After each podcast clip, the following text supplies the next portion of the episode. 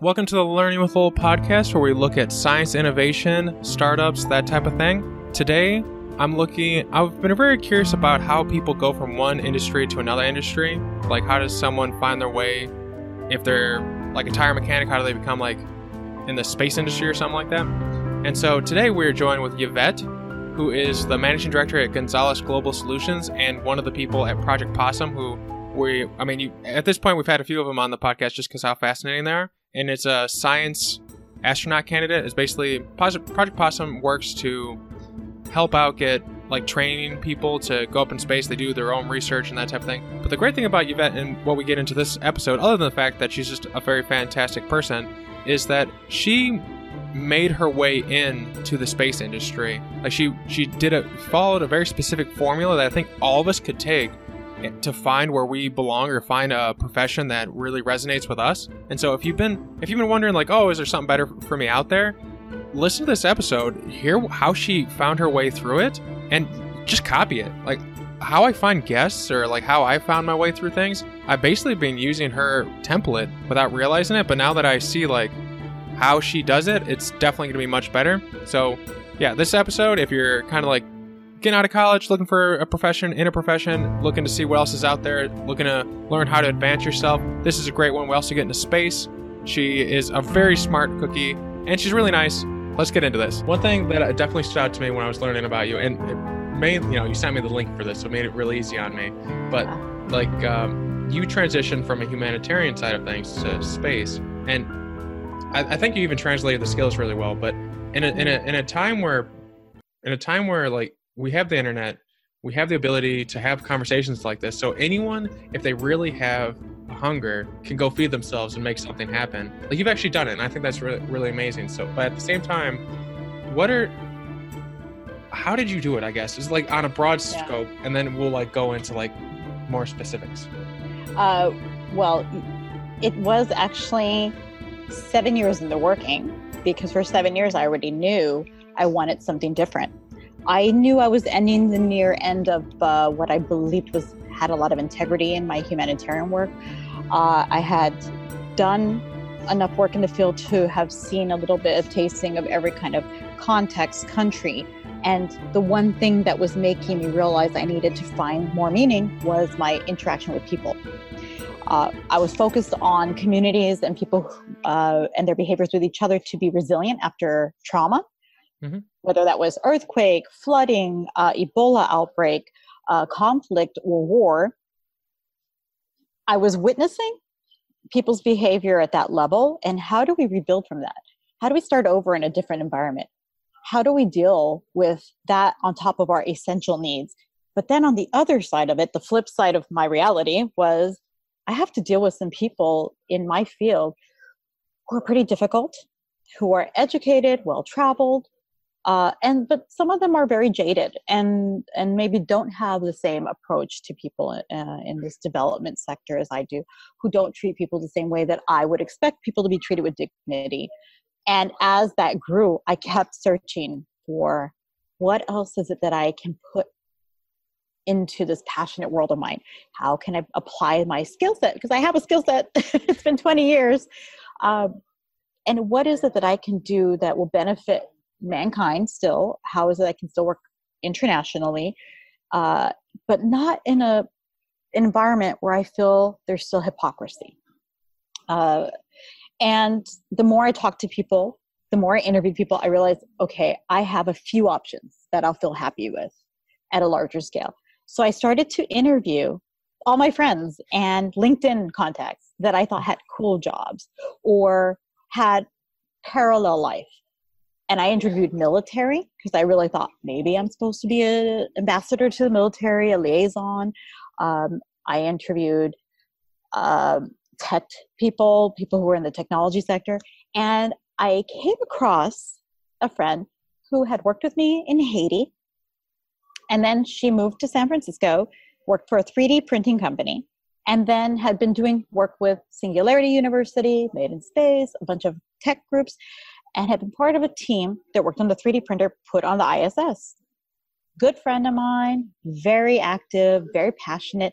And I just we had been in touch and I said, maybe I should come visit you, see what you're doing, and explore what's happening in your sector, whatever that sector is.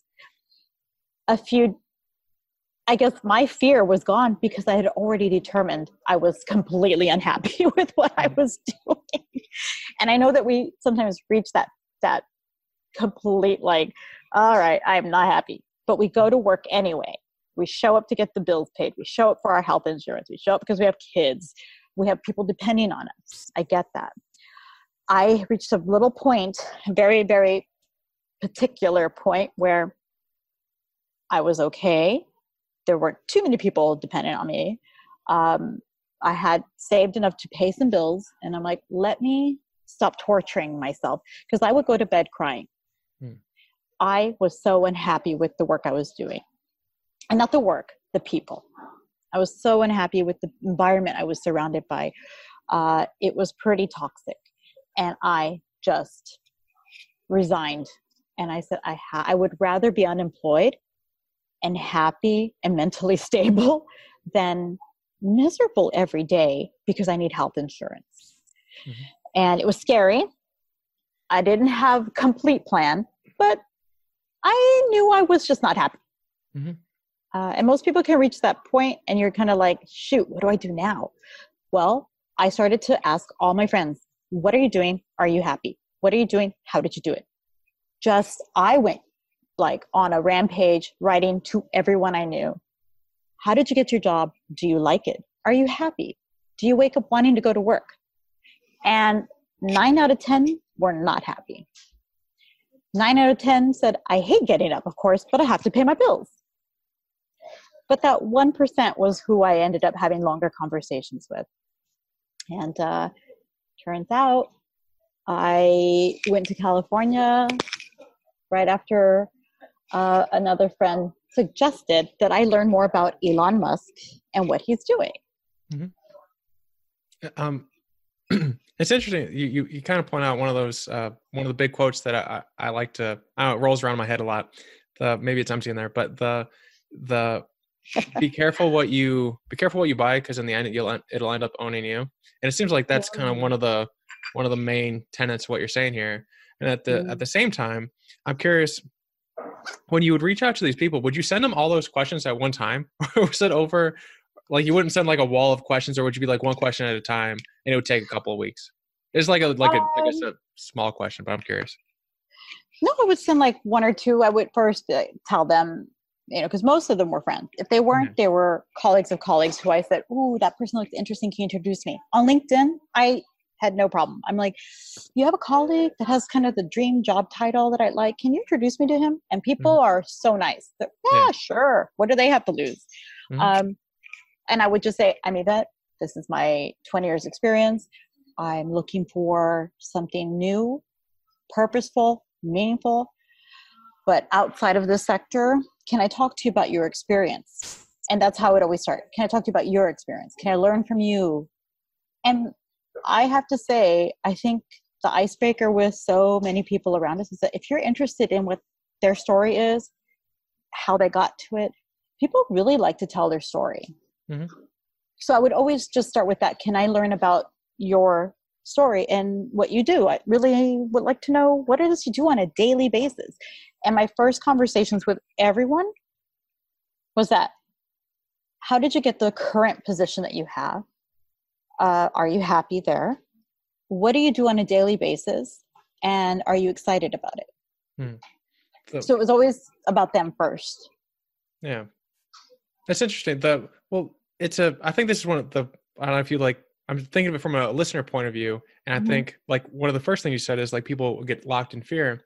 And so knowing that people are generally positive, I know people are positive. You know people are generally positive. Yeah. Um, uh, have you on a percentage basis, like if you had like a like a ten people what mm-hmm. you contacted, how many would be grumpy to you? Because like to me, it's like it's like barely even one. Like people generally aren't grumpy. No. Yeah, yeah. It's like, no. and even the grumpy ones are just like they're they're mm-hmm. just like oh, you know, they've raised good concerns. I didn't express myself enough. And then you just talk about, you know, you let them know who you are, like you, you know, you did. And then they're like, oh, okay, yeah, I'll talk to you. It's, it's usually no. like, yeah, everyone's like really zero. nice.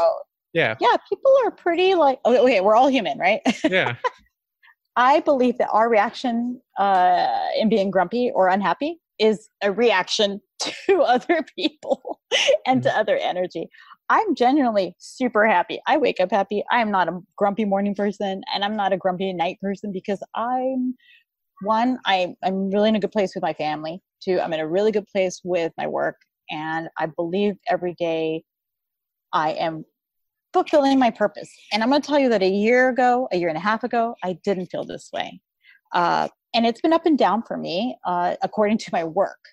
Mm-hmm. But um, generally, people are really like happy yeah. to talk about their life and get it out, cathart, vent, whatever. Mm-hmm. Um, people do deliver it differently. Uh, they're not grumpy, but I yeah. can tell from people's tone, like, oh, I hate my job, blah, blah, or oh my God, I love my job. I just started last week. I'm like, aha. so you get no grumpy, no grumpy, no grumpy. Yeah, I think it's the the point I was trying to arrive at is the idea that some I think people are concerned, oh, will these people be mean to me? It's like, well, first of all, if they're mean to you, what are they going to do? They're not going to get in their car, drive 12 hours to see you, and then get in your yeah. face and say you suck. You know, they're just going to be like, right. You know, and and then like you have two examples, two examples of basically 99% of the time. I, am just uh, like the I'm like the bact, uh, bacteria spray. I just never say 100% like for legal purposes. Like 99.9% of germs are, are happy germs. But yeah. allowing the possibility for that. Uh, mileage may vary, but the so you're hearing from people who, who, who talk to people a lot. Like you probably talk mm-hmm. to people a lot. I know I talk to people a lot. Yeah. 99.9% of them are really positive. So if like if you're if you're listening and you're thinking, man, I, I, I there's something out there that I'm not doing, do what Yvette mm-hmm. did and start contacting people. Even if you don't know them, just yeah. be like, hey, hey, I'm John from accounting and I want to learn how to do this. You know. remember, really this is this is a time where you, if you're so shy or introverted, which is a good percentage of the population, trust me, I know, uh, you don't have to call someone on the phone. You don't have to re- meet them in person. I mean, I I like that, but I'm extroverted. Um, but for those who are introverted or shy and timid about approaching, we have the internet, and you can LinkedIn connect with somebody, chat with them until you're comfortable, and you can Skype chat without the video. You can do hmm. so many things that don't uh, pressure you or intimidate you or uh, or de or um, de-incentivize you to reach out to people because you you can have interactions that don't pose a threat to to your being and to your personality. So I think that's a positive thing about the age of communication. Um, people are super shy or they they want to really talk to the CEO of a certain company. Find them on LinkedIn. Reach out mm. by a text, and you don't risk anything. They will yeah. respond, and you can chat, chat, chat. And if they say, "Oh, let's take it to the next level of talking," you determine what you're comfortable with. Uh, especially if you're just looking for information. Mm-hmm. Yeah, the yeah. the a part one of my friends who for the longest time was in, in a very unsatisfying career. Mm-hmm. I, they they would just apply for things. They would just like mm-hmm. apply for things. It's like you're applying for something, but why do they care? Like, why should they care about you? Like, okay, you can do the like. Eighty yeah. percent of the people who are applying are probably gonna be able to do the job. They're only gonna care about the people that they know. Why? Mm-hmm. Why not contact those people and be like, hey, I'm trying to learn more about the position that interests me. Can I have an informational mm-hmm. interview with you? And so they finally started doing it, and they've had like five job offers within a month of doing oh, it. So oh, it's wow. like, yeah, and that's all stuff that they like. So, and then the, yeah. they know they like it because they ask, like, hey, is it really like this, or is it only seem like this? You know, like sometimes you look at a job uh, job position or someone mm-hmm. doing something, and it like it seems good from the outside, but when you ask the questions like you do, are you happy here? What are you doing? How long have you been there? Um, mm-hmm. it, you mm-hmm. can quickly tease out that like some, some like what it's actually like, and I think that's really mm-hmm. important. Like because sometimes yeah. you don't know until you ask, and so ask. Right. Yeah. And, and most people. Yeah. Sorry. Go ahead. No, no, go ahead. I was just going to summarize and uh, like don't don't say no for people. You know, like if like you're you're basically saying, oh, this person won't want to talk to me. Like you're you're answering negatively for them. Give them the yep. opportunity to say no to you. Like let them exactly. have the ability to say no versus yeah. just writing yourself out without even mm-hmm. you know having a line. But and I have my experience. Ten out of ten people always respond and want to talk because mm-hmm. I think by human nature we want to share and not often do we get asked how we feel about work or are we happy about work people assume it or assume you're okay and so nobody really openly talks about it um, and so even when people ask me i'm like oh yeah i want to share i want to tell you uh, it's important to talk about that. I think it's important to share because we're evolving to places of we're more productive if we're happy. We're more productive if we are incentivized by the right things, not the wrong things. I like reward. I don't like punishment. so, generally, uh, yeah. So finding that is okay. And a lot of people said, "I feel lost. I don't want to take time off because I'll seem like a hot mess." Mm. I like to tell people that in my experience, the times I've taken time off that I like quit a job and I took a year off or I took six months off because I could. Um, I don't see that as being a hot mess and I don't see that as being lost or, oh my God, I was finding myself again or midlife crisis or whatever. Uh, sometimes to evolve, we need less distraction. Hmm. And I truly believe that sometimes evolution of your own personal psyche, of your personality, of your um, passion, of your pursuit, and your purpose has to be in a very focused uh, solitude or reflection. And I think it's quite okay. You know, I've had grown adults in their 40s and 50s who quit a job, didn't have enough money, had to move back in with their parents, didn't tell anyone because they were so embarrassed.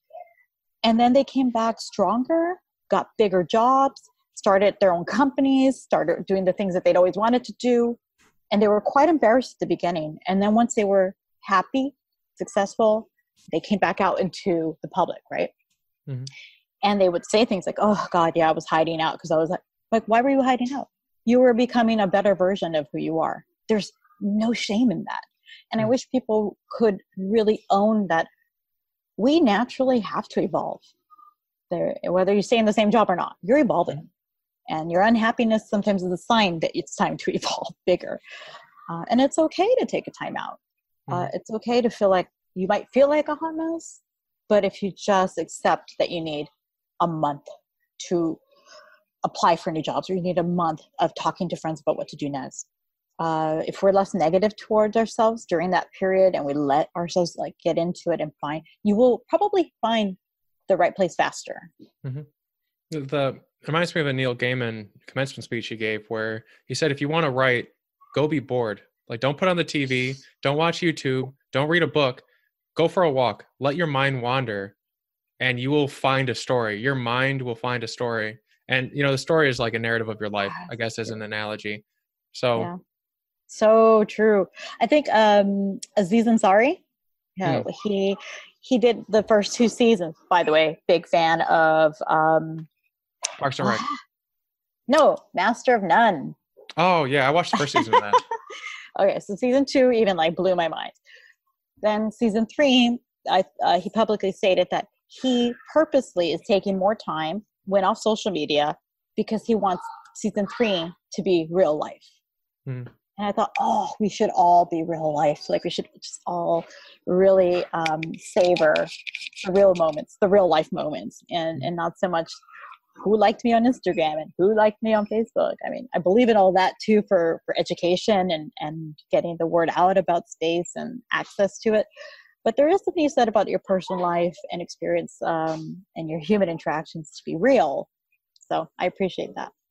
Yeah, I noted I was in the, the Bay Area recently, and I was really excited. Like, ever, it was at a party, but uh, other than the party, I was just I was really happy that no one was on their phone. Like everyone oh, was like nice. so involved. Like a bunch of tech people weren't on their phones. Like back where I'm from, people go to dinner. Like they'll try and sit. I have to like when I first get to know someone, I have to kind of be a bit of a jerk and be like, "Can we just put our phones away when we're eating or when we're doing something together?" And if, if there's an emergency, go to that but like let's all be here together. But all I don't think that's a jerk move. I think that's awesome. Like yeah, wow, that no, should be, be the way it is. Yeah, yeah, yeah, yeah. Um, yeah, I've seen the culture around uh, like different cities, age groups, industries where you show up to a work dinner, and it's so fascinating to see which groups put their phones on the table and which groups don't. Mm-hmm. Uh, and I've noticed more and more, especially in the space sector. I sit down. I don't see phones coming out when we're together. I love it. Mm-hmm. Uh, but in, in, in my previous life, uh, yeah, it was maybe it was the high intensity of the jobs, of the emergencies constantly coming in, of the but uh, there was always a, a, phone on the table when we were at dinner, lunch, breakfast, and it wasn't questioned because we were like, "Oh, that has to do with work," uh, but maybe it didn't, and maybe you know we would do a lot more storming, positive reinforcement, and and bonding if we just like put that tech away all the time. Mm-hmm. I don't think it was a jerk move of you. I think that's something that you should ask of people, and you have the right to. Yeah, well, sometimes I feel bad when I have to be like, "Hey guys, you just met me. Here's my rule. Let's let's all." Yeah, I like I say it, in a like, nice way. yeah, unless yeah. you have children or a wife who's about to give birth. Okay. yeah, yeah. If there's an emergency, let's let's go there. But it's only exceptions. Yeah. the all right. So after after like kind of talking about how you contacted people who were smart or were doing things that excited you, and you you put yourself out there to talk to them mm-hmm. and then you you you took the the leap and jumped out and went to the area to meet everyone. Um, so what was it like? You get off the plane. I, I when I recently was there and I got off the plane, I looked around and I thought this kind of looks like a Mad Max prequel. There's homeless camps. There's needle, needles everywhere. It's like where because people talk about it's a very beautiful place. And I found out that I went at the wrong time. I went in July, but apparently that's like the deadest place. You should go in like December or something like that. Where, but where, where? In the Bay Area. Oh, yeah, went, yeah, yeah, yeah. So when you when you get off the plane, I thought you were talking about Haiti or. I'm like, wait, what? but that is a great description of any of those places. Hmm. so when you when you get off the plane, what do you do to get yourself from that point to the mm-hmm. point where you're integrated? Like, what are like if you could describe a day? I'm I'm forever grateful to my friend uh, Dara Dara Dotz. She's got a TED Talk. She's amazing. She's a firecracker. She is one of the most inspiring friends I have. And Dara picked me up in her little car and with her dog. And I was fortunate that I called her ahead. She invited me to stay with her. I had no earthly idea how connected she was. I mean, I had an idea, but I didn't really know. Mm-hmm. And she picked me up in her car. We went to her apartment, and it was five days of back to back to back parties, events, talks, lectures, visits, site visits to Palo Alto. Uh, so it was a mad, chaotic uh, schedule of her just doing exactly what I asked her. I said, I want to meet everybody. I just want to be involved. I'm like, take me on your life. Just like if I can be there with you, whatever your schedule was, anyway, take me. She made everything happen. She opened everything to me. And there was even one night, I'm not a party person. I don't go out 10 o'clock. You are like, you are lucky to see me out of the house after 10 p.m. She took me to a secret society, um, secret society bar, exclusive. It's like the 1% of the 1% club. Uh, there was like a secret key. The whole thing i got into this really exclusive place with exclusive people who i had no idea who i was about to meet.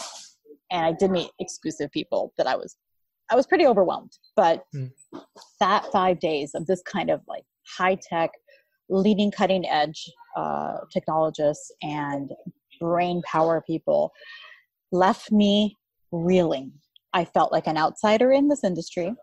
I don't let anybody intimidate me. And I had a lot of confidence, but I had to listen a lot and learn. And my interaction with them was filtered because I had no idea what world I'd stepped into. I was literally like an alien in this like space technology place where they have different personalities, different way of talking, different way of expressing their work, uh, a different competitive edge.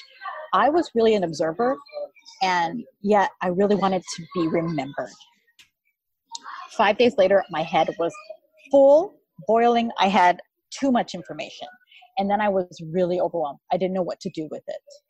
So I left San Francisco um, spinning, mm-hmm. like my head spinning. And I had, like, in my head, file folders of uh, large amounts of information. And I had lists of names to follow up with, and people that I had to Google, and people I had to look up. Mm-hmm. Uh, so I really felt lost, even worse than when I arrived. And then she took me to the airport and on the way said, you know, you should look up uh, this Space Academy for adults. And that's kind of the big trigger. So Dara said, you should look up this, this program. It's called Project Possum. And I thought it was a joke. I'm like, oh, there's nothing legitimate that's called possum. and after a whole week of all of this crazy spinning meetings and amazing people and tech and my mind blowing experience, possum sounded like, hmm, okay, I'll try it. So at the airport, I logged on, applied to be part of this project. It was the last day to apply by just coincidence. And then I looked at the number and email for the director, and I'm like, I really, I'm different background from all these other candidates. So I wrote to him. I said, Look, I'm older. I don't have uh, my my MPH is not STEM, quote unquote, completely. Is it okay if I apply for this program? Do I still meet the eligibility requirements? Is that okay? And he called me the next day and said, You look interesting. Tell me a little bit about your background, why you want this program. And he accepted me. And that changed the course of my life. Hmm. The so when I guess maybe in retrospect or when or when you were in it, mm-hmm. what how did I think you were you were saying that you basically were trying to get people to remember you and I think that's one of the I think that's a, a key differentiator because I think there's a there's a quote where it's like um, there's like a, a, business thing where you want people to know you or something, but it's not that's not the important thing. It's like who knows you. Like it's not who you know, but who knows you. There you go. I found it. I found mm, it. Mm, yeah, yeah, yeah, yeah. yeah. yeah so, so what? How did I guess for people who have not done that, who have not immersed themselves in many different cultures, like how did you go about doing that? Um, like any hmm. like weird skills or, or ah. trips uh, tips or something like that for people who who want to probably do the same thing but are feeling feeling afraid because they don't yeah. you know they don't know how to immerse themselves like you can so one thing is uh, and this is specific to me i have never had cards i don't print cards i haven't paid to make a card i haven't had my own cards because i immediately give people my information in their phone or I take it in mine. And I immediately, when I'm with them, send the text or the email or the WhatsApp message immediately. And that guarantees I will always have contact with the people I want to. When people are in a rush, I get their card. But within that same half hour, I go to the bathroom and I type it in, I send it. So I'm really good at that. And I don't have a card on purpose because a lot of people collect them and they go in the trash. Or they collect them and they're sitting in somewhere. Okay. I like to be like, you want my email? Here, I'll give it to you. And I put it in their phone. And people will always just hand me their phone and I put it in. Well, here's my email. Here, here, WhatsApp me really quick. We'll be connected. And we are. And guess what happened? Two days later, when I'm traveling, I go through my WhatsApp while I'm on the plane and I'm like, ah, yes, that guy. Oh, yeah, that guy. Oh, yeah, yeah, yeah. I have to follow up with this guy. And they're already there, or the email's already there, or the text message is already there. Um, so that's the best way. And what I've done in the space industry uh, and is quite accepted is if I'm going to save you, and, and some of the rocket scientists I met do this, they will literally like, hey, let's take a selfie together. They take a selfie, email it to me. Okay, email it. And then I have a picture of them, me, emailed. We remember each other and then we follow up. And it's mm-hmm. one of those unexpected things uh, where you take the initiative and say, Do you mind if we take a selfie together? And then I'll email it to you and then we know who we are. Yeah, yeah, yeah. And then we remember that moment and you see the picture and you remember that moment. Hmm. So the two things that I've maintained is no cards. If you want, or if I want to be connected, or I really want somebody to follow up with me, I will make it happen. I'm like, you're the director of the space agency. Can I email you and your team? And they're like, oh yeah, here's my card. I'm like, all I'll email you right now. And then boom, boom, boom, and I do it. Yeah, and then you know it went through the spam filter. Like sometimes yes, exactly. It's like, oh, did you get it? did you get it? It's like, yeah, it's right there. It's like, sweet. Then all you have to do is hit reply, which your your chances of getting a response from an a, like a thread is like 66% higher or something like that than um just like a random email. Like if you were to send independent emails over the course of like five days, like five yeah. times versus one email thread five times, the email thread is gonna is gonna pop up. Granted, you shouldn't do either of those unless there's emergency. But yeah. Yeah. But also I think uh communicating through email if that's what people prefer because sometimes people for me the most uh, non-intimate com- communication is the emails uh, but i'll put in the subject my name and like that way they remember my name and any follow-up that they wanted like they're like oh call me friday friday i'm like okay can i email you sure sure sure sure those kind of people i'm like okay give me your email and i email them like yvette gonzalez call friday it's my subject. you know and then they remember Um, and always, always reach out immediately. Don't let people forget who you are when it's fresh and you follow up. I have to say that's one thing that, uh, as humans, uh, as people, I'm still impressed with people who are actively communicating. So if you tell me I'm going to write to you next week and you don't, I will probably easily forget you.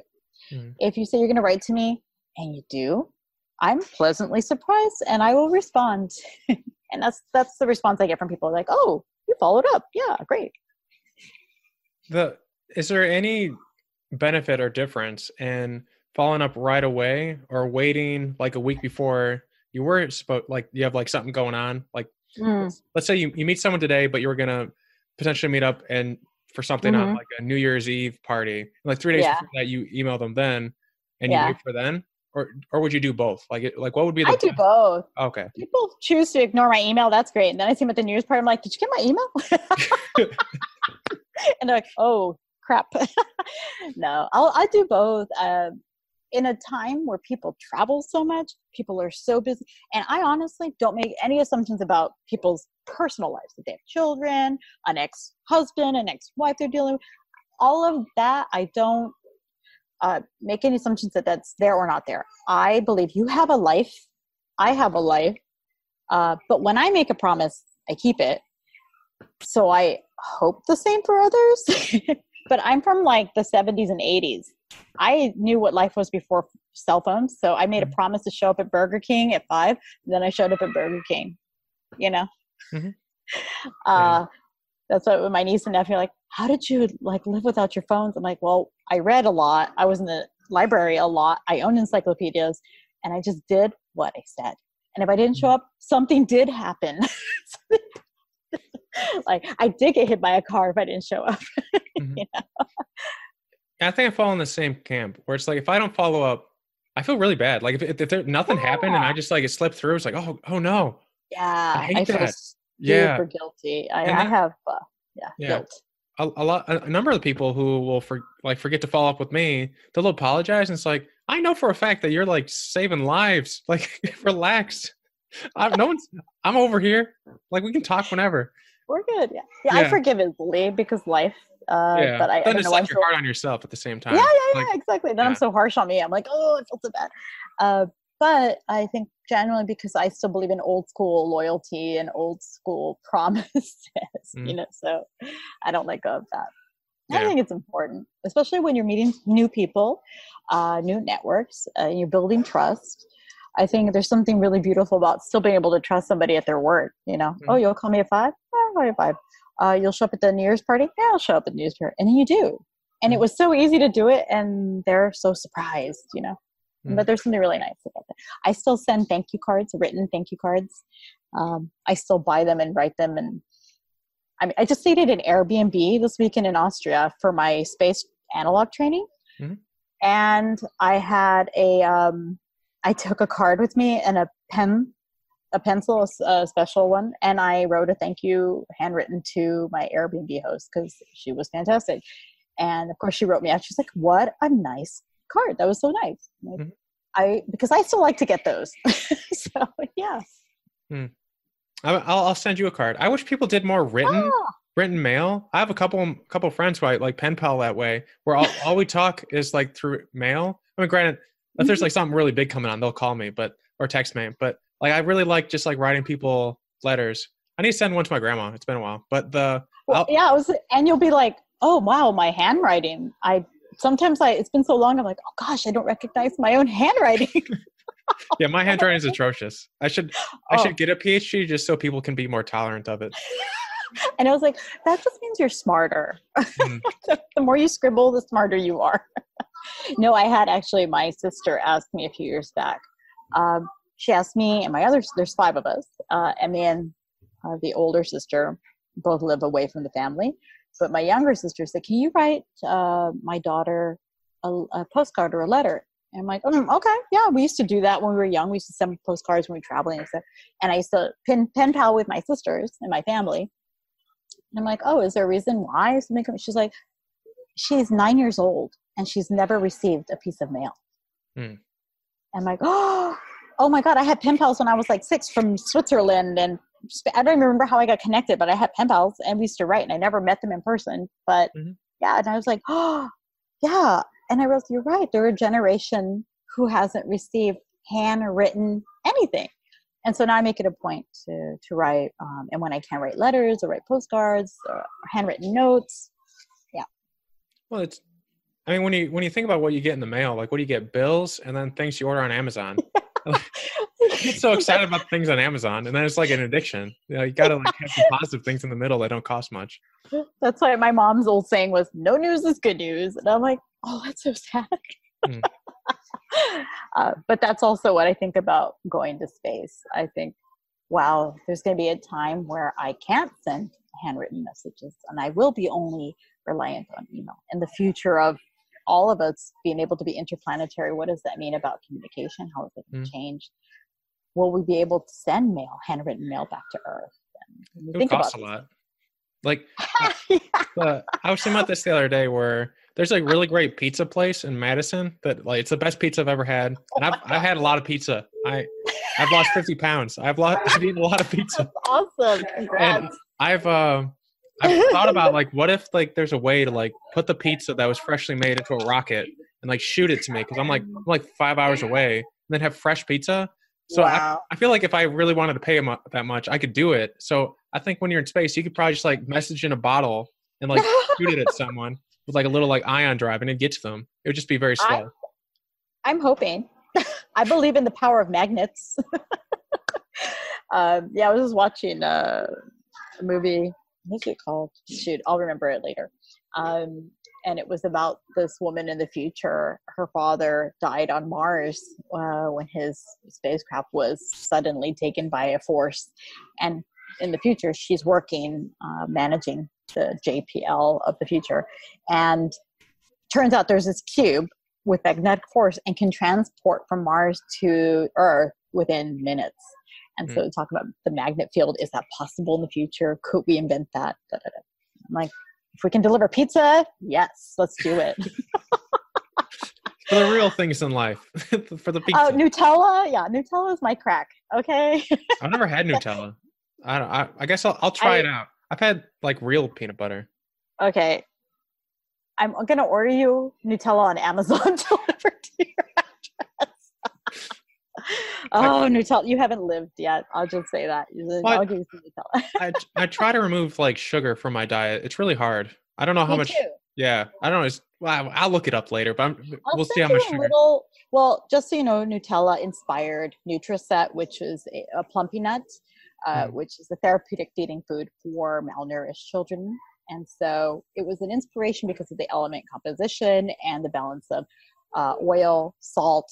Um, anyway, I'll, I'll send you all this information. So it's not all bad, but it only comes to me in a small amount on cheat day. So Mm.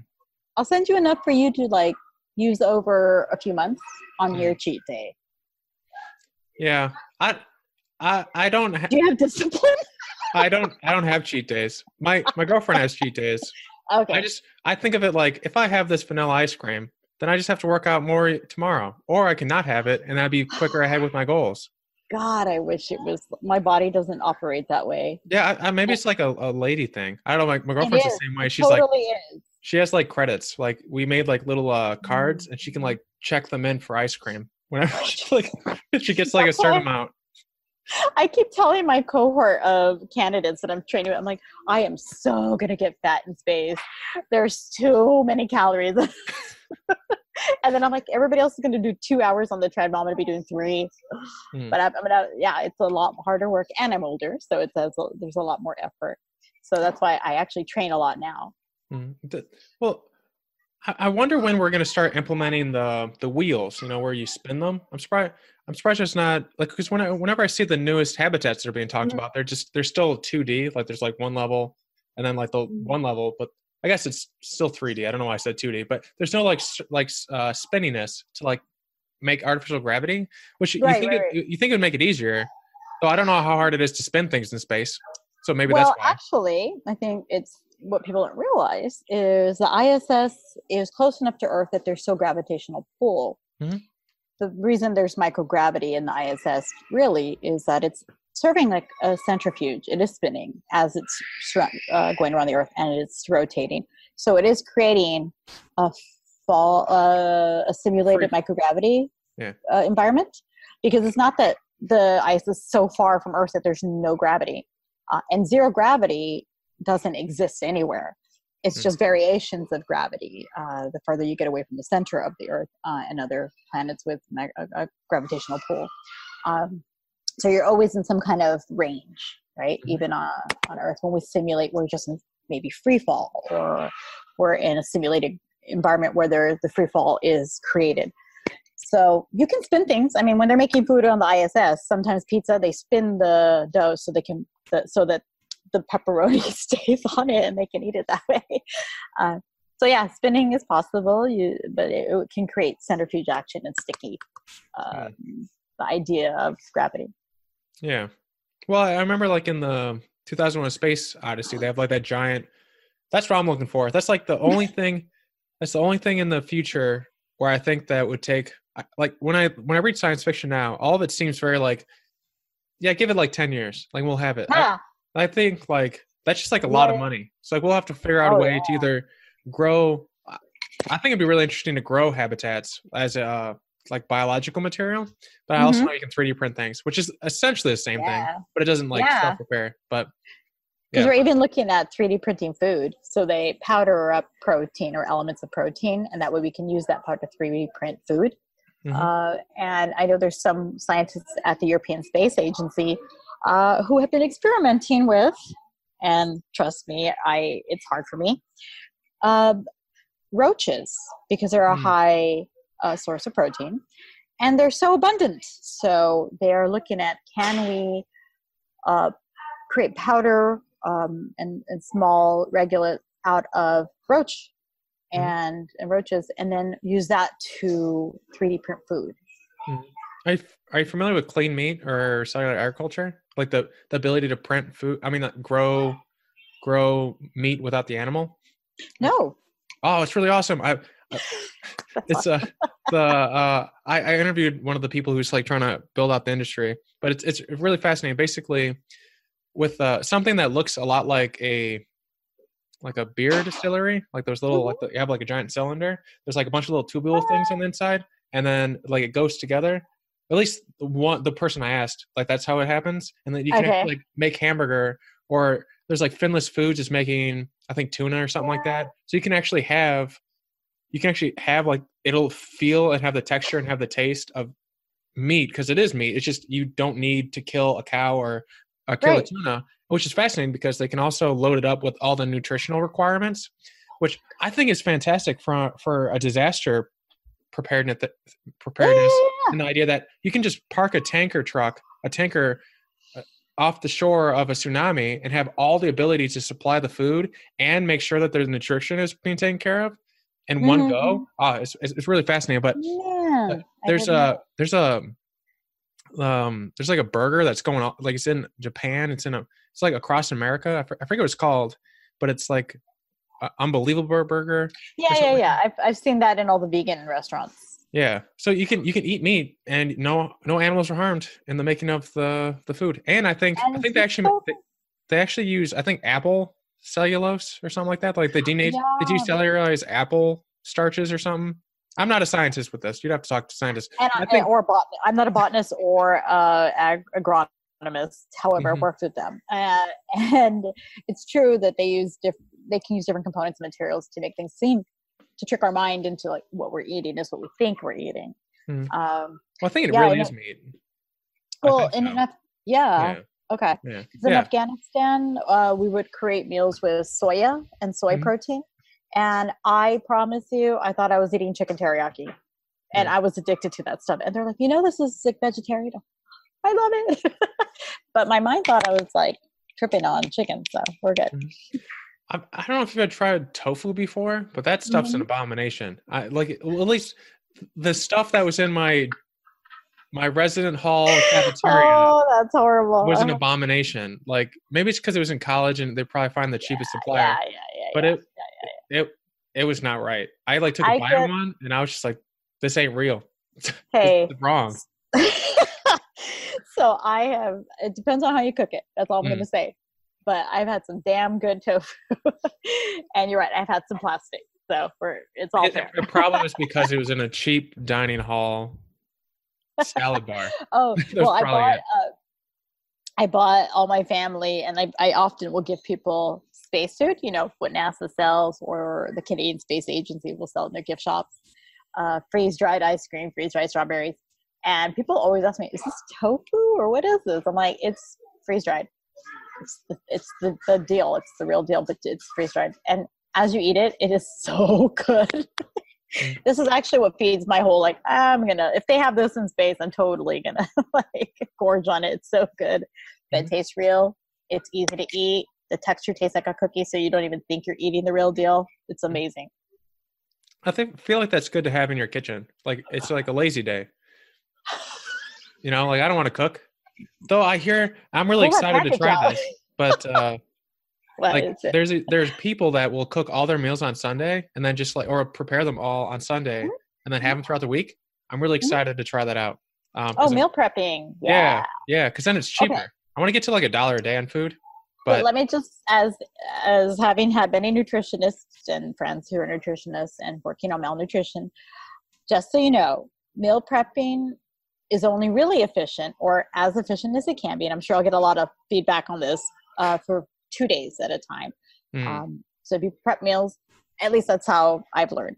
So the nutritional value diminish, diminishes and depletes after two days. So i usually meal prep for max two days at a time. Just you know fyi do you want to get like a max punch for your prep time?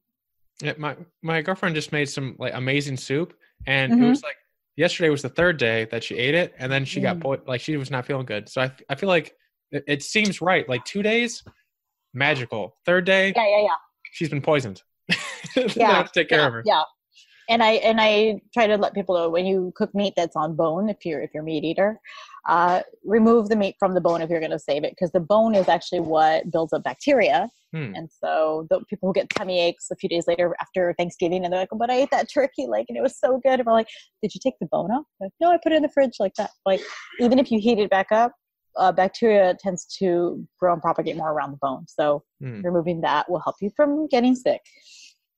I, I was talking to a bone expert, a bone spurt, and they were telling me I didn't know this. This is really fascinating. So I want to I'm going to say it here. Do it. Um, your bones are a calcium storage. Like they store calcium. Like of course, yeah, they're made out of you know that's what they're made out of. But Mhm. it's it fuels your heart. It fuels your heart muscles. Oh, So like your your your your bones keep your heart alive, and they're there. And if you're like out ever malnourished, that's why like anorexic people have really uh like bad hearts. Is be, not not because they're not kind people, but because their bones that they didn't feed themselves. Then the bones, you know, start Mm. doing that, and then they're. It's not that they don't feed enough to keep their heart strong. It's that the calcium is being depleted in their bones.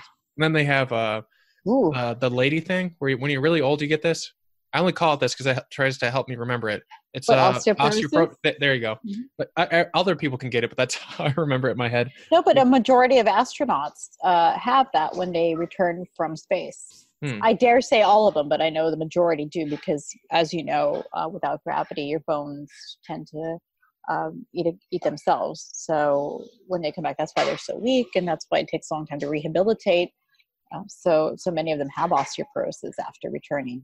Mhm. and that's one thing that I was telling you. I um, what fascinates me about human development in space because if we know already as adults who've grown up with gravity and our bones are strong and the density is strong because we're on Earth, uh, it depletes when we're in space in microgravity environments. What do we think might happen if a child is born into that environment without ever having um, been exposed to gravity? Mhm. Will our bones develop the same? Will the human body take the same form, etc.? Like, uh, will the same bone density be possible? And if not, what are the consequences if that child ever someday wants to come back to Earth? The, So, what a great transition. you're welcome. I suck at transitions. Like in my head, I was like, "Oh, we got to start getting over there." But you, you set it up. But the, uh, um, well, I think there was the the gravity components one that I hear mm-hmm. about, and I think we've done some mice studies on this. But mm-hmm. I've also been curious about the mag- ma- magnetic sphere, like the magnetic mm-hmm. thingy, like how that would affect us at all. Because I, am curious because like we're so used to it. So gravity is one component, but I'm also wondering like what are the other factors about being on Earth that we just take for granted for and we don't think about it. But mm. so when it comes to being in space, I think like the and the mice, the part, the middle part of your ear, that little hammer guy that mm-hmm. keeps balance, like doesn't really develop right. But is there are there other things like that that seems to be that we found through like the using other mammals as like vestibular part of it. Yeah. Um, so the the things that we ah my internet connection is unstable. Okay. Um, the the results that we know of and that I've, I've been exposed to working between all these different agencies over the past year uh, are definitely we have to be aware of how our brain, our eyes, our heart, our muscles, and our bones react to exposure of microgravity. And that said, uh, only in men over 45 years old have we seen deterioration of, eye, of eyesight. Mm. But then it returns once you're back on Earth after about six months is, is what's been shown. But long-term exposure in space, we don't know. Would we end up blind? Would our eyes have so much pressure on them? Nobody even knows yet scientifically what causes deterioration in vision, and is it possible also in women? Uh, there's effects on the brain.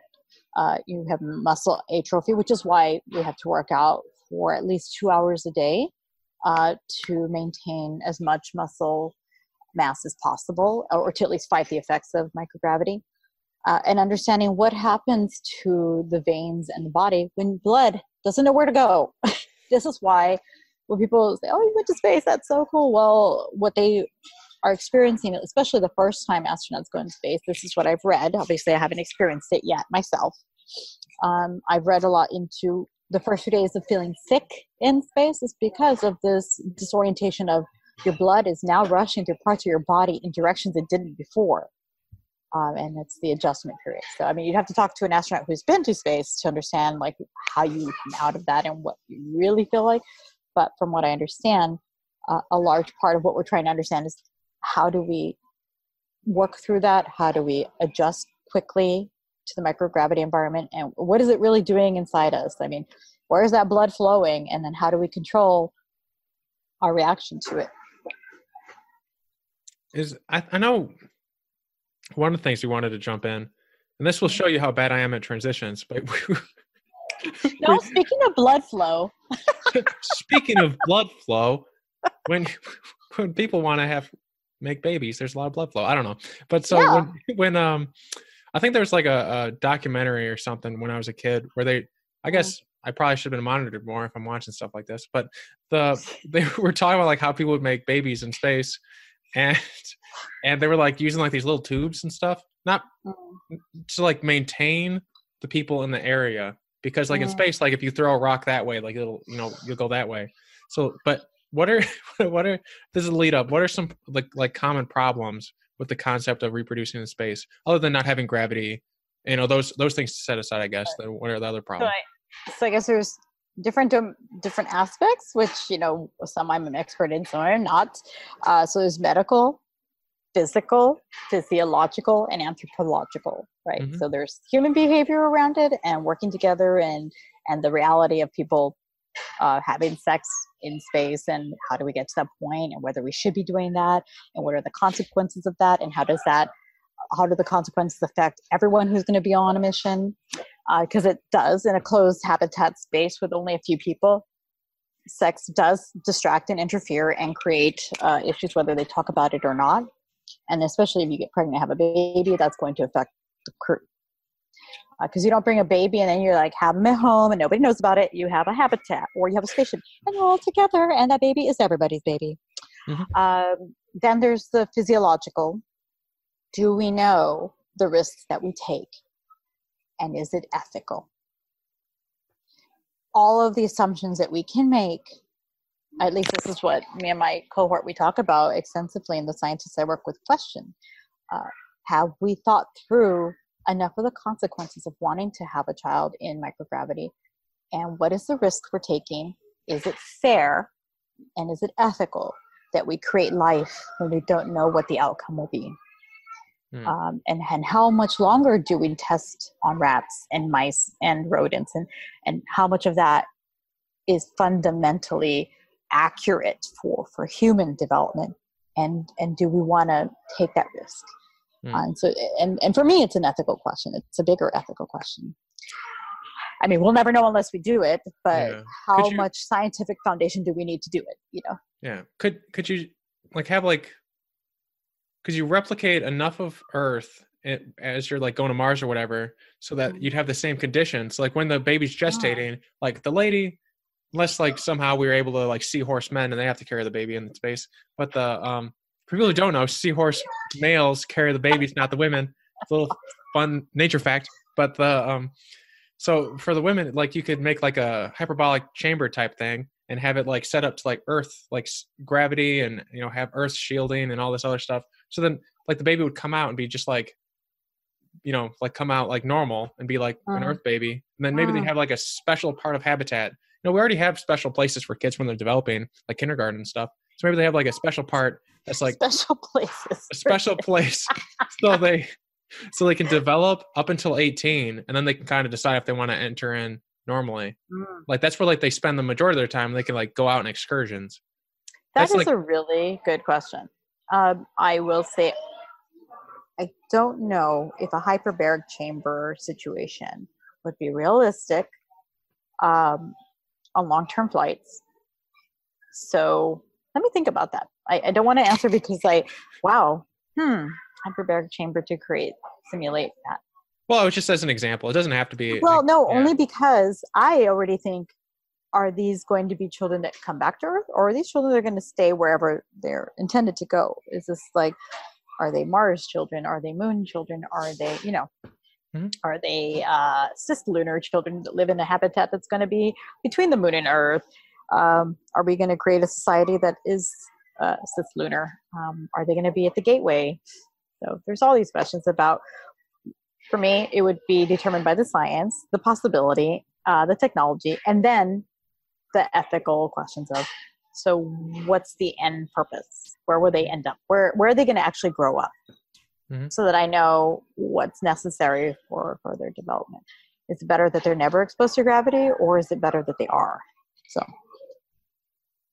that's that's what I'm thinking right now when you ask that. I'm like, hmm, that's a Yeah. fantastic question, and now I have 15 more questions yeah well that's actually how all of this space stuff works. You're like, there's one question. Now we have a hundred more. Yeah. Mm-hmm. well that's the fun thing about science it's like the the more you learn about science the more you can the the larger the surface area of your ignorance expands like that's like Right. a neil neil degrasse tyson quote but i'm not the smart one who thought of that that was him but also, sources. I think when people ask like, how did I get into the sector and how is it that I'm thriving in the sector and how am I going to be working in the sector is that there is no there are no ultimate answers to everything. There's always something unknown.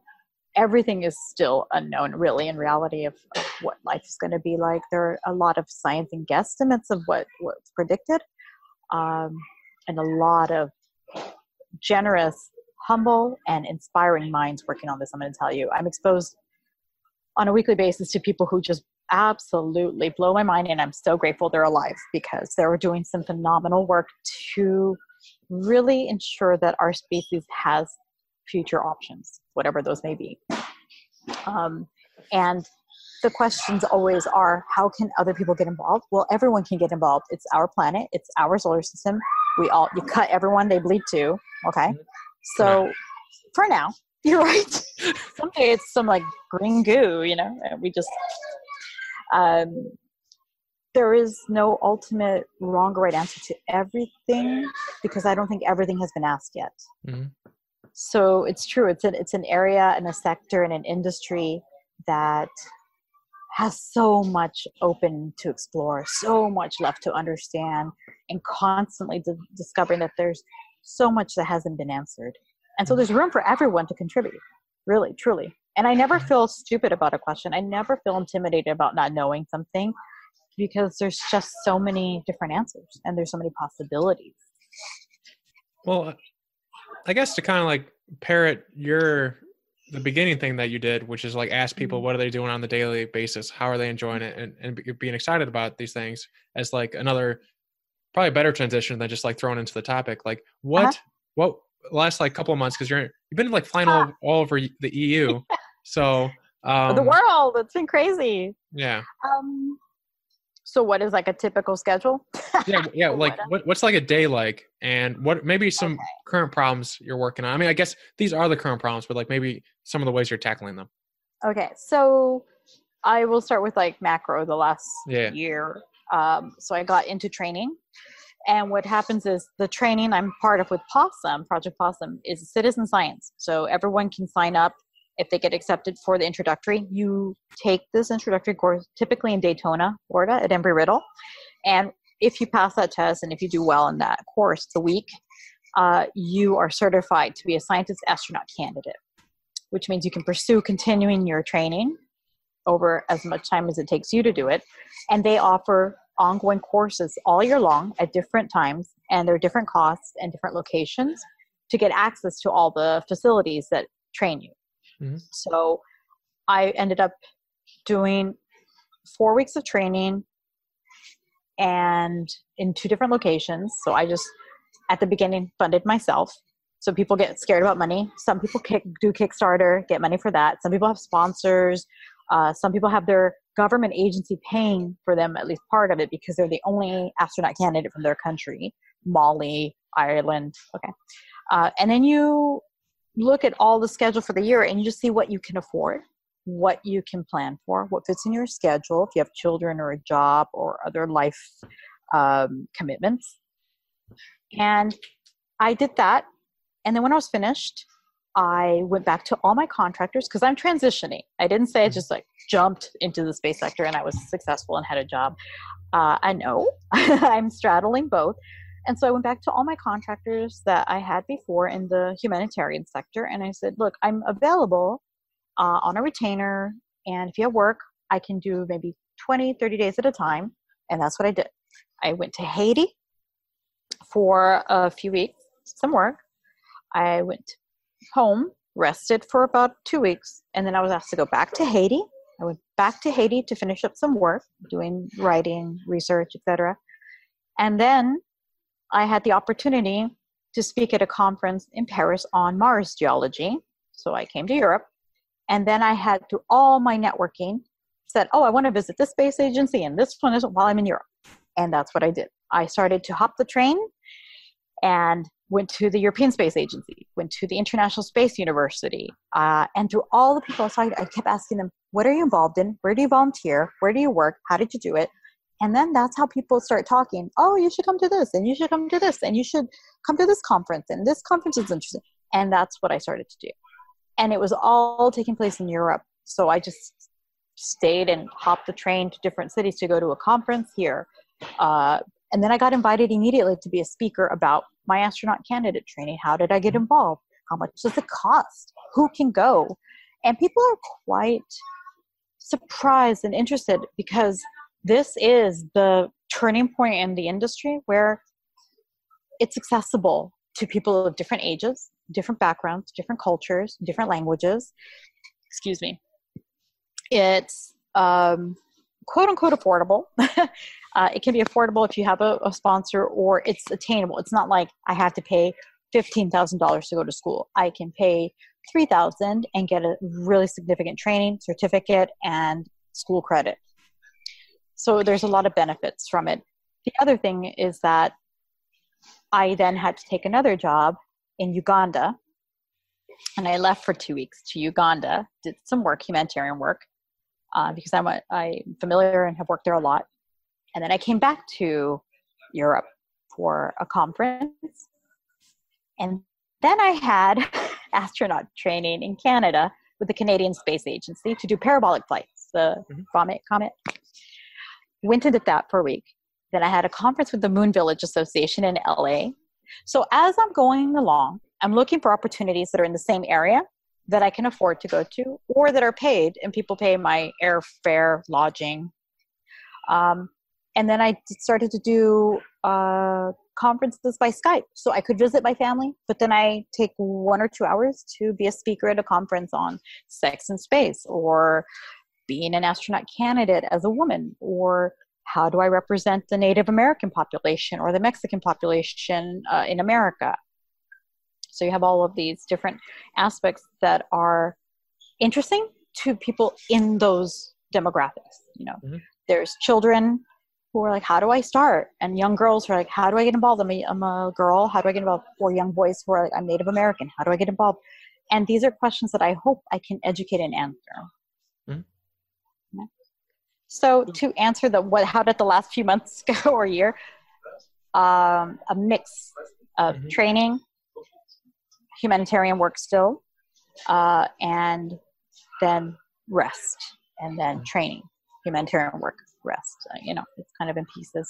And honestly, there is no path before me that is already set. I am piecing it together, and I, I'm trying to make the most of it. Do you? Is that like? Do you do you expect it to be the same trans like the same ratio moving forward, or do you do you see yourself slowly transitioning over to be more space? more space i hope so hope. so a lot of what i do is also to get myself out there and to say how does my skill set transition to paid work in the space sector which eventually will probably be business development i write proposals i can evaluate i can work uh, partnerships so i can still do that for the space sector Hmm. so yeah i'm moving towards more full-time That's awesome. The until it's all full-time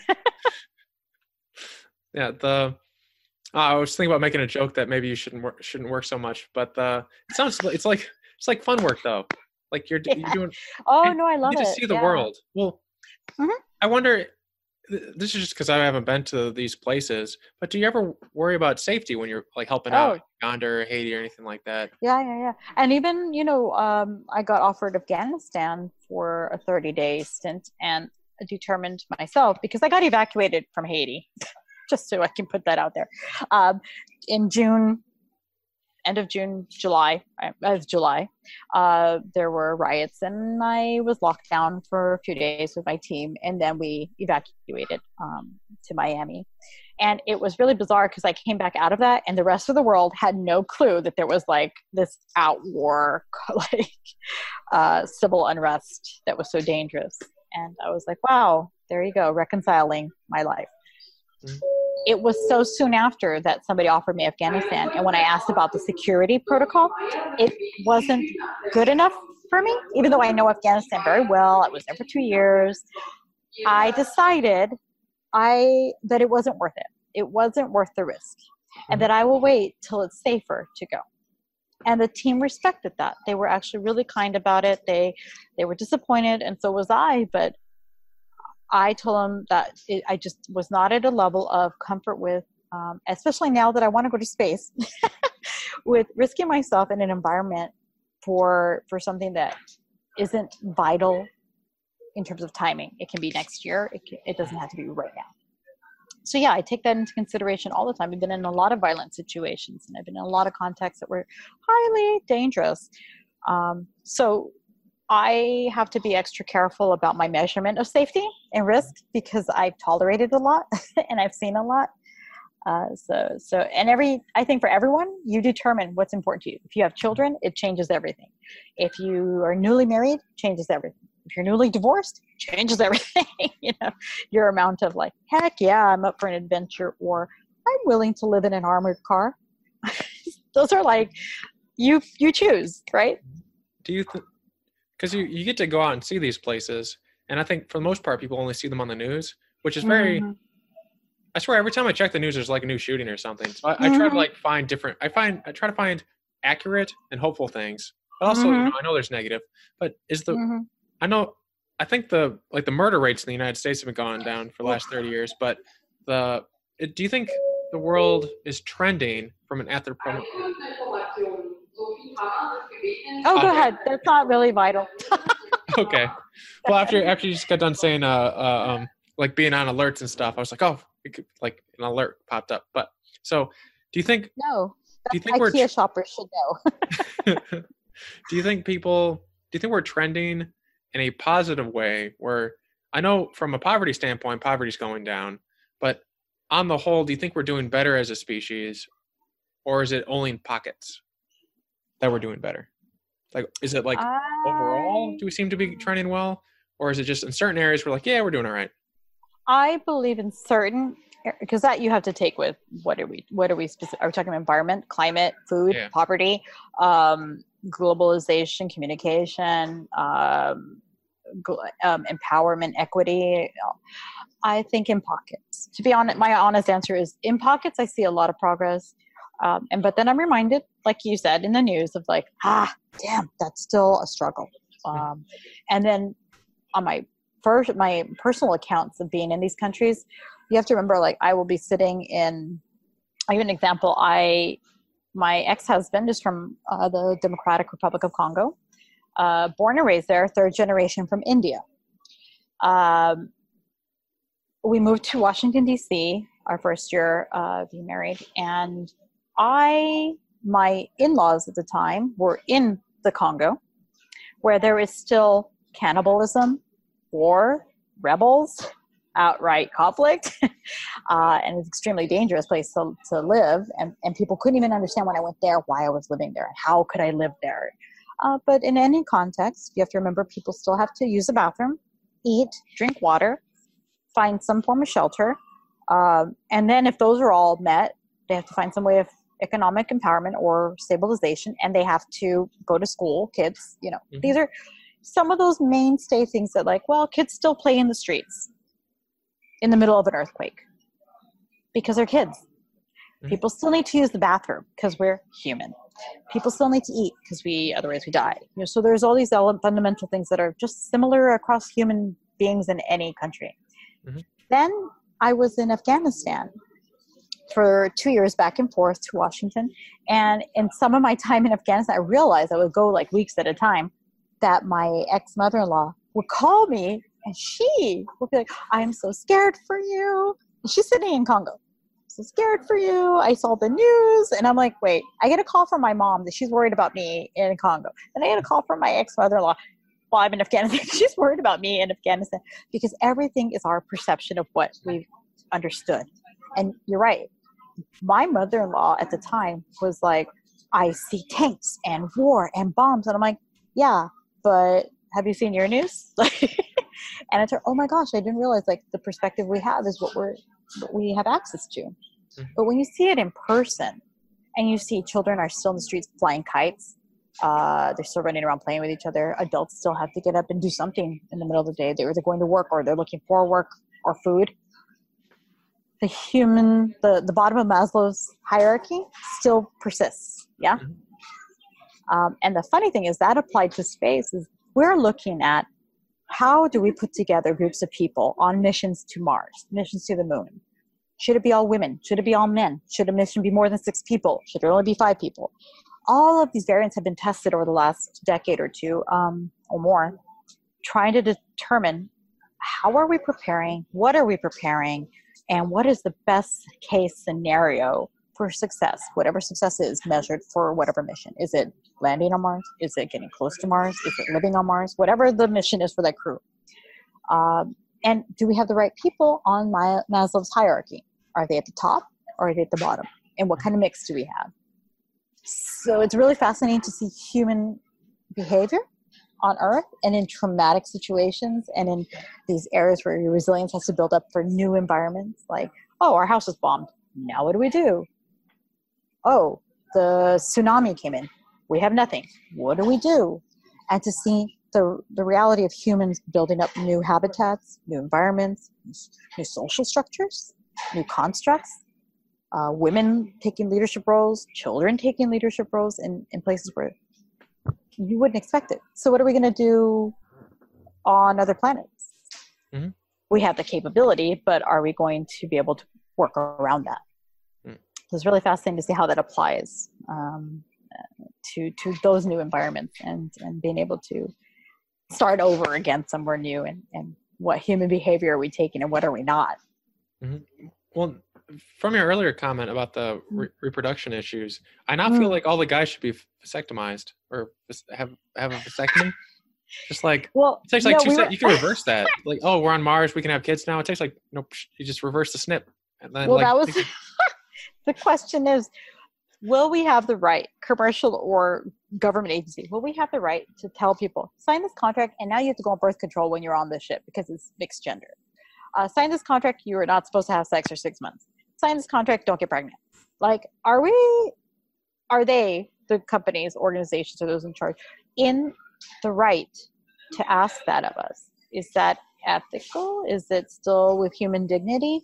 Um, or do we just eliminate all that and say, uh uh six men are going, no women? Mm. Six women are going, no men.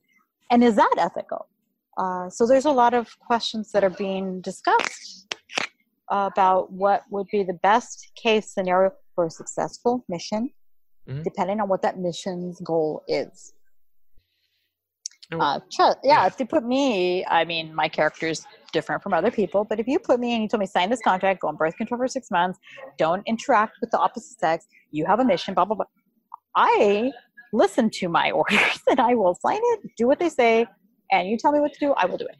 Mhm. If that means the success of this mission, uh, but I can be focused and disciplined like that.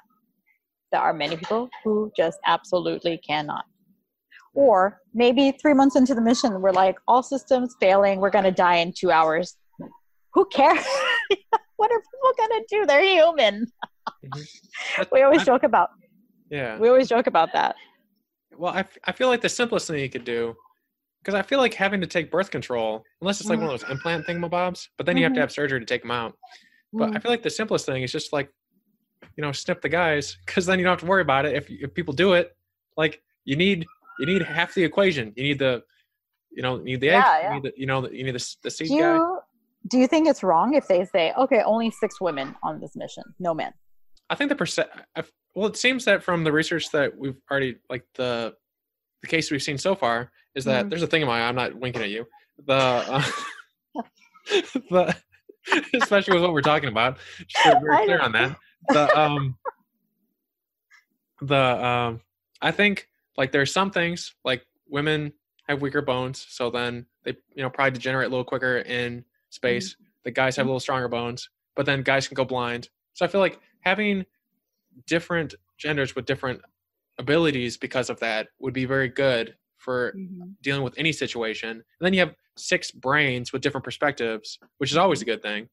So I wouldn't mind. I, I think I, I think if you had to like take an oral pill, I feel like that's really expensive to do when it's like Mhm. sixteen thousand dollars per kilogram to get in space. That's a really expensive Exactly. pill. I was going to say Or- payload is a big deal. Yeah. Yeah. Or you take some scissors and you just run at the guys really quick. I'm sure not- that's not what men would perceive as easy. Well, I mean, are there? Is it ethical to ask them like you're going to do this because we said so, or Make an option. unless you do this? It's a condition. Well, I mean, it's it. I, I imagine it's like a logical thing, right? Like the if you were to like do the version of of vasectomy to a woman where you tie their tubes, that's major surgery. You can't really reverse that, but like you could easily reverse it on Mars. Like it's easier. It's less of a pain to have guys do that than it is a pain to have women do the same thing. I feel like that'd be unfair. Oh, And I especially can't if you have wait to, to like- hear the responses on I feel like even if even if you had to take, you know, the the pill stuff or whatever, then I Mm. feel like the guy should have to take a pill stuff. Like why should half the And that would be, I think that would be equitable if they said everybody's going to take birth control, whatever that, even if it's a sugar pill, whatever. That's Um, expensive. I'm, I'm, I I feel like just the, the, the most cost effective thing is to just run at the guys with scissors. Not really. Or but, like- depot injection, or yeah, I mean, there's Yeah. different options. There's always other options, and there's always different scenarios. Um, I guess the the opportunity for those is what is in the best interest of the health of the crew, right? Yeah. Because also there are other consequences of taking um, some of these pills or long term injections and stuff. So, uh, do we know already that long term durations in microgravity are okay with whatever we we choose? And Yeah. you're right. Is it just easier for men to get a vasectomy? I don't know. That that's a good question. And this is also the the debate in these conversations is what do we have the right to ask as a condition for this travel? And what do we not? What is human right? What if i say no my right is uh, if i'm flight commander i'm selected to be the flight commander. I am on this journey and i what if i am the only one who's done the training who's been and it, i say no i i don't want anything done to me. I want to go the way i am. Mm. one you sure you can always replace me but, Yeah. but what you said I said I feel like you should lose the job. Yeah, yeah, yeah. So you then were you're like, that, okay. yeah. yeah they're try like following okay orders. Like when you're out in the deep of it, we, they would need to believe that if they say, "Hey, A, B, and C is the best thing to do," Mm. that it would get done, or else you blow up the crew and the ship. Yeah. Or run And what I- I mean, what I imagine, just like out of the optimism I have for society and for for people, is that everyone willing to go is willing to sacrifice and compromise for Yeah. the greater good of the mission of any mission. Mhm. Uh, and if there are, like you said, outliers who would potentially create problems or create havoc, uh, and that would interrupt or hinder a mission. Maybe they have the skill set and we need them later, but maybe on some of these critical missions, we really need the compromise, the understanding, uh, and people who are willing to understand the larger picture. So the top of Maslow's hierarchy, you know, you have the hierarchy of the people at the top who are like, I get it. I get what we're doing. I'm willing to compromise here and there. You're absolutely right. Having a child in space would be absolutely horrific. We would, we would risk too much. Um, and then being able to step back from that and say, I'll do this mission under these conditions. You're right. You know, and then that's Have people tried having sex in space? I've, we've been up there for a while. I imagine someone's been like, "Hey, let's try this thing," but I, I don't think anyone's written about yes, it. Yes, people have. Okay. Well, I, No. they- they can do it. it's not written about. Uh, it has been done, um, but you're right. A lot of a, a lot of that, and I don't know why. Um, to be honest, there's not a lot of literature on that, and there's not a lot uh, publicly exposed about it. So uh, you know, to those that there's a set of literature that I'm going to share with you um, about uh, studies and about that taking place. Uh, but yeah, there hasn't been a lot of knowledge around what it takes physi- physically, how it worked, um, and how it would be the what are the best scenarios in space. Like you need bungee cord or But yeah, not a lot public. you heard me. I was just like mumbling. I, want, I bet you need bungee cords. Um, but no, uh, I heard you. You said that out loud. my, my bad. But I Um, I could imagine a scenario where there has to be. Well, it was funny. I was joking with a colleague that I'm like, I guess they Velcro their the back of a shirt, and because Velcro is magic, right? Yeah, but then you, you're probably gonna ruin that shirt. It's gonna get stretched I out I would just say this is specifically for this Specialized equipment. uh, The- specialized equipment for Yeah, there you go. this this physical scenario. Yeah, I'm not I'm- embarrassed to talk about those things. I mean, there's not much I know about it because I have not tried it myself. Um, and there's very uh, very little publicly written about the experiences that are or that I've had access to anyway. Um, and if there is access to information out there, I will find it and I will share it Mhm. um, because I feel that this is important. Um, for me, my idea of space exploration is to see that we propagate our species and other planets, right? That we see is there a possibility?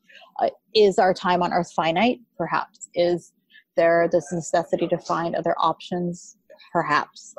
Um, and I say that again in the light of do we believe everything on the news? Do we believe everything in journals? Do we believe everything we're taught and told and written, what's written? Um, grain of salt, you know. Um, I make the best out of the information that I have access to. Mm. I feel fortunate that I can have access to a lot of information, but I don't pretend that everything that I'm exposed to is the absolute truth. I like to look for myself. Mhm. Um, and like I said earlier to you, the only truth that I know is that I will never know the full truth.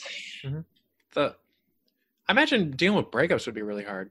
Like you know, you don't want to see this person again. Mm-hmm. But I guess And, that like, you're probably gonna stay on pick that part of the person. habitat. I will stay on this side. So to that, have you heard the the podcast The Habitat? No.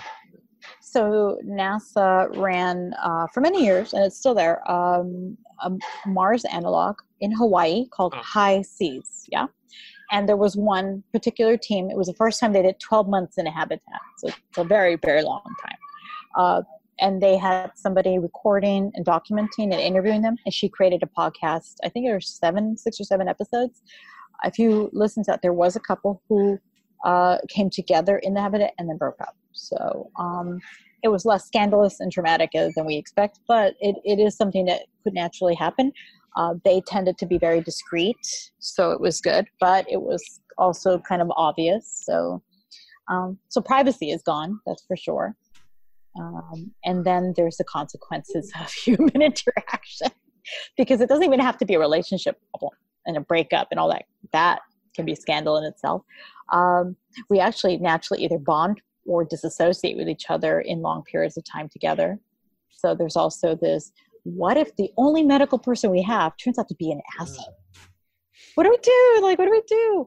Um, what if our flight commander is a jerk? How do you deal and this is what we're finding out in all these analogs that's why we have analogs. How do team members under stress respond to friction and personalities that are difficult or challenging or eh, culturally insensitive or culturally different? Um, and who determines that? And how do we mitigate that how do we predict it and how do we work around it because if hmm. i'm actually stuck in a spaceship with you for six months i'm making every effort to at least understand everyone so that I know if you wake up grumpy, it's because you haven't had coffee. And once you have coffee, you soften and know we're good. Um, or if somebody is so disruptive that you can't get anything done on a daily basis, are they doing it on purpose or is that part of their personality? Mm. And then are they essential to this mission? Who decided that? do what do people have the ability to like mutiny against the commander if they're being really negligent? Can you do that? I don't know if you can do that. I imagine that you can do whatever you want. yeah, who's going to stop okay? you? No, no, no. I just imagine. Obviously, you can do whatever you want in life in any given circumstances. It's ill-advised to do that in a closed environment. um, I don't know in any case, honestly, in an analog where that's happened. I think that at the end of the day, we're also grown adults and maybe make efforts. Uh, I don't know. I would say it's highly ill advised and it's probably really dangerous. But I would hope that there's at least an attempt to resolve issues in many various forms before that happened. Oh, I would say that's extreme. I, yeah, when I meant mutiny, I just meant like elect a new leader. I didn't mean like we. Oh, yeah, we you mean a coup?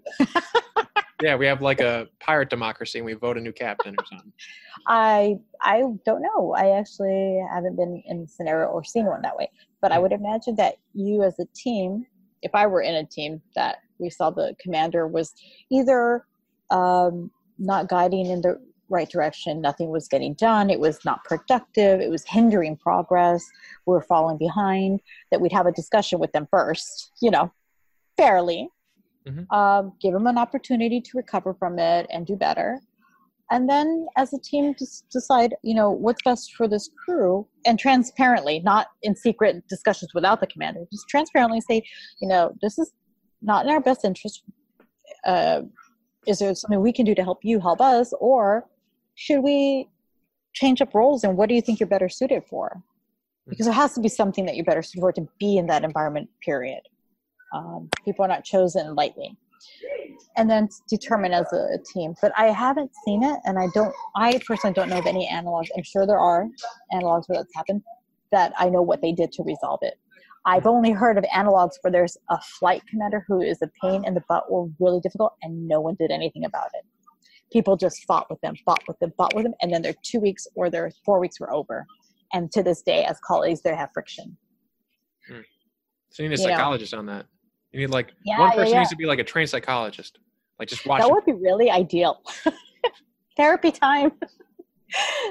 Gym, but, therapy, breakfast. yeah, but scheduled in. On your schedule. Yeah, yeah, yeah, yeah, but, uh, so for for people who want to learn more about this, do you mm-hmm. have mm. any book or resource recommendations mm. that you've recently read? I have to like be very specific because like asking for a favorite book is like too broad and, and like it's hard to think on the spot. But like, is there anything you recently read that you like that you think people who are learning about you and how you tra- transitioned in would enjoy, mm-hmm. or that are interested in learning about sex and space and that type of thing, or just how, yeah, any anything on those spectrums, or, or in general, I guess you can yeah. Mm, that's uh, there's so many. like you, I read a lot and I actually watch TED Talks when I do my 45 minute run on the treadmill. So I'm constantly watching TED Talks, uh, recent ones in the last two, three years on space. There's also, now that I'm aware of it, I wasn't aware before generally, all the conference proceedings from every space conference that takes place are online. Uh, most of them now are recorded. And the big one is IAF, the International Astronaut, uh, oh my gosh, this is horrible. People are going to be really upset that I didn't say this correctly. So let me read it. I would imagine the F is Federation. Um, perhaps I just want to make sure because there's IAF and IAC. So IAF. Yes. So, um, because when you go, yeah, see, there's IAC and IAF. Uh, and I want to make sure that the IAF is International Astronautical Congress is the annual meeting. Mm-hmm. And the last one was in Germany. It was about two months ago or a month ago. Um, and the proceedings from that, most are recorded and they're found online. And you learn so much because there were over 6,000 people. And daily, there was a session on space every 15 minutes concurrently all day long. It was overwhelming, but now that they're online, you can go through and you can learn about the latest technology, the latest sex um, uh, space topics. You can learn about missions that are being planned. You can learn about space agencies. You can learn about uh, what science people are, are sending to space and what science is needed. What are the gaps? Where can you come in? What's still not covered? Who's picking up space debris? That's a priority. Who's picking up the trash in space? So all of this is is online. And i say that only because a book is written like every month on space. Um, and one of my favorite authors is john Logsdon. He just launched two books this year and i would tell you and anyone it's Im- important and interesting to understand why we are where we are in space. And this author, John, he's one, he's a, an amazingly um, intelligent and kind person. He wrote a book about the space program in the US from the perspective of every president. So there's one for Kennedy, uh, Carter, Reagan, so that we understand for the for first time collectively why decisions were made for the program to cease, to continue, why the space shuttle was supported, why it wasn't, um, and his two books just came out, um, and he did, he's doing a book tour now. So John Logsdon, uh, and his perspective sheds light on politics, funding, and the intersection of where we are in the world with technology and progress, and our relationships to other agencies, and why we make the decisions we make. Because people think, oh, you know, space became unpopular, and oh, there was no more money, and oh, but there was so much we didn't understand about the beginning and why, why it is what it is. Mm-hmm. Uh, and it's fascinating because you're like, oh my God, there's all these things behind the curtain that we didn't know were happening. And then you can't be so angry, or you have to be angry about certain things uh, because there's some things you can do something about it, and there's some mm-hmm. things that you can't yet. Um, and what he reveals, good, yeah. yeah. Yeah, I mean, what he reveals in his writing, really, um, and, and what I think a lot of authors are trying to do is that time is changing. The times are different now. Now there's commercial, and now there's agencies, government agencies relying on commercial sector, and that there's really going to be a balance in the future for anyone and everyone to be involved in some way. There's going to be a lot of we're going to need sound engineers, we're going to need music, musicians, we're going to need artists, we're going to need uh, motor engineering, we're going to need mechanical engineer. Everybody who has been peripheral can now be really integrated. And that's what's exciting about reading the latest books that have come out. And that is Yvette, and we got a great sense of herself and how she worked her way into the space industry, how she did it, and how you can do the exact same thing to work your way into any industry, any startup, anything you want to do in life, which is really fantastic. Remember to check us out on Patreon, Twitter, and the website. The website is learnwithlowell.com. The Twitter is at Lowell was here and the Patreon is Learning with Lowell. And each one of those has different content than what you're going to see anywhere else. So definitely check them out. Share this with as many people as you can. The the more engagement I have from each of you, even if it's just like, hey, you like this, but you don't want to share it with anyone else because you want to keep it all to yourself, send me an email. The contact information for Yvette and myself will be in the show notes on the website and on YouTube. So it'll be really easy.